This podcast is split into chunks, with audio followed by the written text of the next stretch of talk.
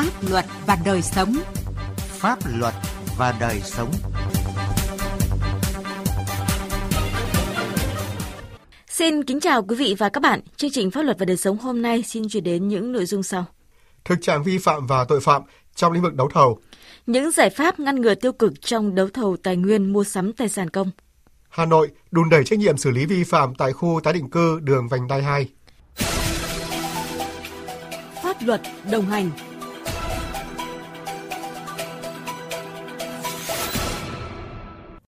Thưa quý vị và các bạn, mặc dù luật đấu thầu và các văn bản liên quan đã có những quy định điều chỉnh khá đầy đủ chặt chẽ, song trong thực tế gần đây, những sai phạm tham nhũng từ hoạt động đấu thầu đang có chiều hướng gia tăng, nhất là trong đấu thầu quyền sử dụng đất, thực hiện các dự án và đấu thầu mua sắm vật tư thiết bị chuyên ngành. Thực trạng đó diễn ra như thế nào? Làm gì để ngăn chặn có hiệu quả với những sai phạm trong hoạt động đấu thầu? Sĩ lý phóng viên Đài tiếng nói Việt Nam có bài đề cập. Những vụ án tham nhũng thông qua hoạt động đấu thầu hay chỉ định thầu diễn ra trong thời gian qua như các vụ án sai phạm trong đấu thầu đất đai của lãnh đạo thành phố Hồ Chí Minh, đấu thầu thực hiện các dự án thuộc Tổng công ty Dầu khí Việt Nam, vụ án thiệt hại hơn 41 tỷ đồng do nguyên chủ tịch Ủy ban nhân dân thành phố Hà Nội Nguyễn Đức Trung cùng một số bị can gây ra trong 3 vụ án có liên quan đến sai phạm trong đấu thầu, đến hàng loạt vụ án mua sắm thiết bị vật tư y tế, giáo dục bị khởi tố điều tra và xét xử gần đây.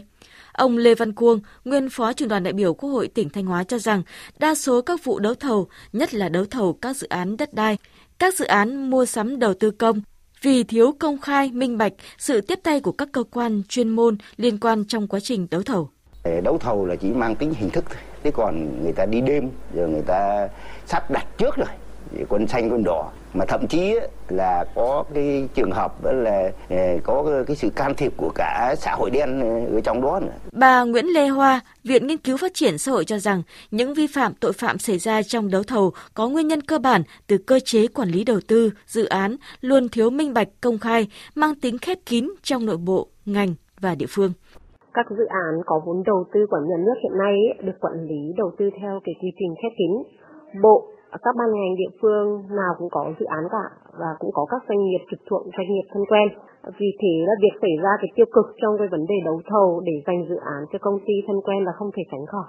Bên cạnh thiếu minh bạch thông tin trong đấu thầu thì người tham gia đấu thầu còn gặp muôn vàn khó khăn trở ngại bởi những hành vi làm siếc từ phía chủ đầu tư và đơn vị tổ chức đấu giá đấu thầu với vô số chiêu thức lách luật. Luật sư Nguyễn Văn Bình, Văn phòng Luật Nhân nghĩa Hà Nội và một chủ doanh nghiệp xin được giấu tên thẳng thắn chỉ rõ. Trong các công tác đấu thầu hiện nay thực tế là các cái chủ đầu tư như là các cái nhà thầu thường là không công khai minh bạch các cái thông tin và thường xuyên bắt tay với nhau để mua thầu, thông thầu. Có quá nhiều các cái chiêu thức mà để chủ đầu tư gây khó khăn cho các cái nhà thầu chân chính để tạo điều kiện cho các cái nhà thầu sân sau chỗ quen biết. Có những cái chủ đầu tư khi thì đăng tải thông tin thì cung cấp cái địa chỉ bán hồ sơ mời thầu trên cái thực tế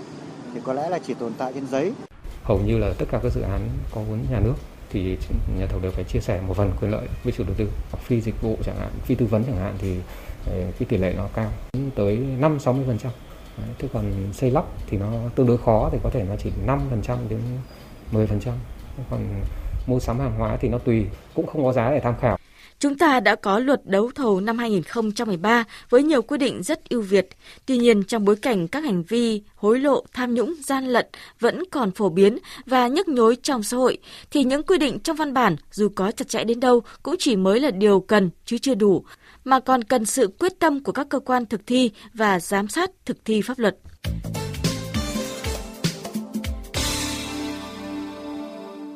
Thưa quý vị và các bạn, như chúng tôi vừa nêu thực trạng của việc đấu thầu thiếu công khai minh bạch, gian dối vẫn còn ở đâu đó. Vậy để thiết lập trật tự kỷ cương trong hoạt động đấu thầu, lựa chọn được nhà thầu có năng lực kinh nghiệm tốt, có chi phí thực hiện hợp lý, đảm bảo chất lượng và hiệu quả kinh tế của gói thầu, thì bên cạnh hoàn thiện chính sách pháp luật về đấu thầu, chúng ta cần phải thực hiện nhiều giải pháp đồng bộ và chặt chẽ, đảm bảo cạnh tranh, công bằng, minh bạch. Với các quy định của luật đấu thầu, luật đầu tư công sửa đổi cùng hệ thống pháp luật liên quan đã tạo ra hành lang pháp lý điều chỉnh các quan hệ liên quan đến đấu thầu và đã phát huy được tác dụng nhất định. Tuy nhiên, vẫn còn những lỗ hổng dẫn đến việc thực thi pháp luật chưa đúng và chưa nghiêm. Cơ quan cá nhân có trách nhiệm không làm tròn bổn phận của mình, thậm chí vì mục đích vụ lợi mà làm siếc cho đấu thầu. Liên tiếp những vụ việc sai phạm nghiêm trọng liên quan đến việc quản lý, sử dụng đất công, đấu thầu đã làm rõ tình trạng này. Khi đứng trước vành móng ngựa, các bị cáo có chức có quyền đều cho rằng do cơ chế chính sách chưa rõ ràng, đây là cách trả lời biện minh cho những sai phạm vì lòng tham và lợi ích nhóm. Tiến sĩ Hoàng Văn Cường, Phó Hiệu trưởng Trường Đại học Kinh tế Quốc dân chỉ rõ, các vụ đấu thầu mua sắm tài sản công hầu như đều có vi phạm bởi ý thức tư cách của người đứng đầu có thẩm quyền trong mua sắm tài sản chưa được nghiêm. Vì vậy, cần có cơ chế kiểm soát quyền lực trong lĩnh vực mua sắm tài sản công, trong đó, chú ý tạo mọi điều kiện và đảm bảo cho nhân viên, dưới quyền và công chúng phản ánh các dấu hiệu sai phạm của chủ đầu tư. Chúng ta phải có một cơ chế về kiểm soát quyền lực của những người đứng đầu. Cái cơ chế này, nó tạo ra cái khuôn khổ để cái người được giao quyền lực đấy không thể tự tung, tự tác, tự mình thực hiện theo cái ý muốn của mình mà có thể bỏ qua các quy định của pháp luật nhưng đồng thời cơ chế đó, nó phải tạo điều kiện cho những người dưới quyền người ta có thể phát hiện người ta có thể phản ánh những các cái sai phạm của người đứng đầu nhưng người ta lại không bị hệ lụy như là trù dập như là bị uh, loại thải còn ông Nguyễn Trung Đức chuyên gia pháp luật kinh tế thuộc Hội Bảo trợ Tư pháp Người nghèo Việt Nam cho rằng các cá nhân giữ trọng trách dễ dàng vi phạm quy định về quản lý, sử dụng tài sản nhà nước, gây thất thoát, lãng phí. Xuất phát từ nguyên nhân họ được trao quyền khá lớn. Tỷ lệ nghịch với đạo đức và trách nhiệm công vụ của họ. Trong khi đó, việc công khai minh bạch về quản lý, sử dụng tài sản công và đấu thầu các dự án lại chưa thực sự tốt. Để hạn chế tiêu cực trong hoạt động đấu thầu thì phải đẩy mạnh sự công khai, minh bạch tất cả những thông tin liên quan đến các gói thầu đưa ra đấu thầu. Tổ chức thực hiện đấu thầu qua mạng để hạn chế quyền chỉ định thầu của người có thẩm quyền. Phải đổi mới trong hoạt động đấu thầu dự án theo hướng công khai, minh bạch hơn, hạn chế tối đa việc lợi dụng các lỗ hổng,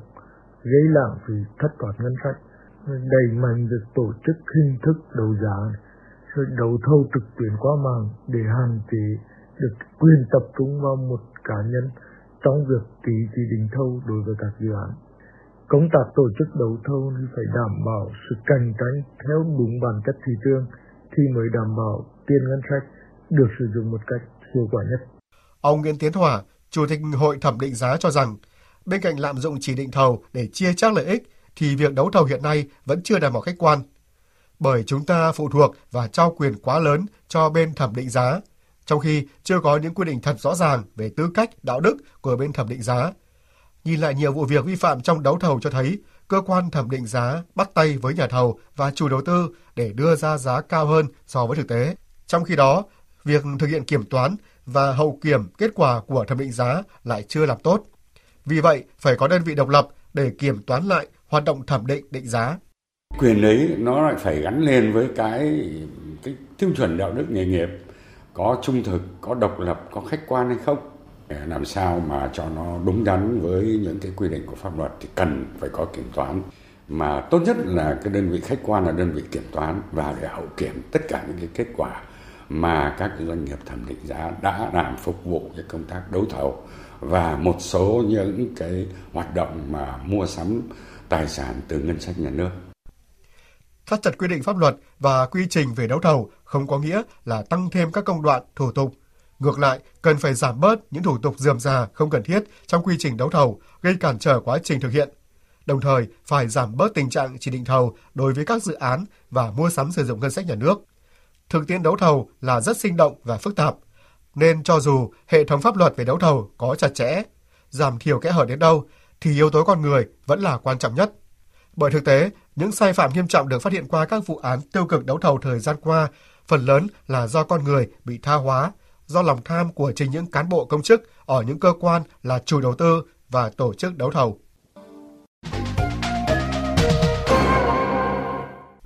Thưa quý vị và các bạn, như Đài Tiếng nói Việt Nam đã phản ánh, vi phạm về quản lý trật tự đô thị tại khu tái định cư đường Vành đai 2, thành phố Giao Lưu, quận Bắc Từ Liêm do công ty trách nhiệm hữu hạn một thành viên quản lý và phát triển nhà Hà Nội quản lý. Sau khi người dân có đơn thư phản ánh lên các cấp chính quyền, nhưng đến thời điểm hiện tại, vi phạm về quản lý trật tự đô thị tại đây vẫn chưa được giải quyết. Mạnh Phương, phóng viên Đài Tiếng nói Việt Nam có bài đề cập cụ thể.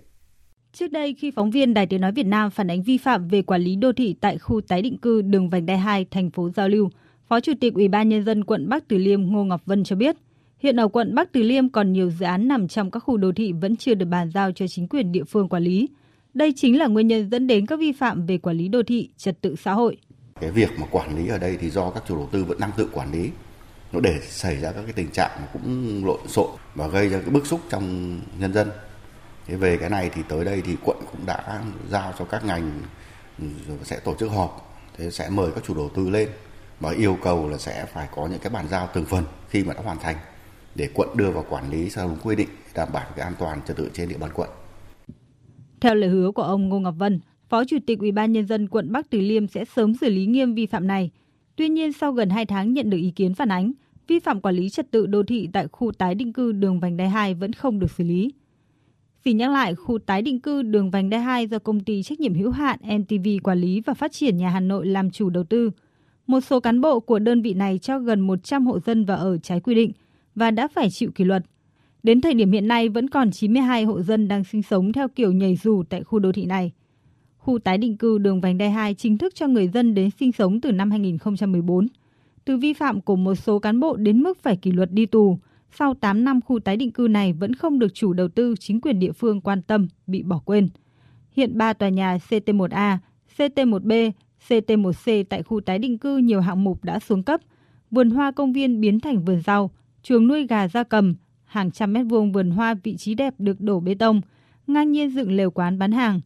Nhiều người dân phản ánh các chỗ lấn chiếm còn được bán sang nhượng trao tay. Vi phạm này đều do một số hộ dân sinh sống theo kiểu nhảy dù thực hiện.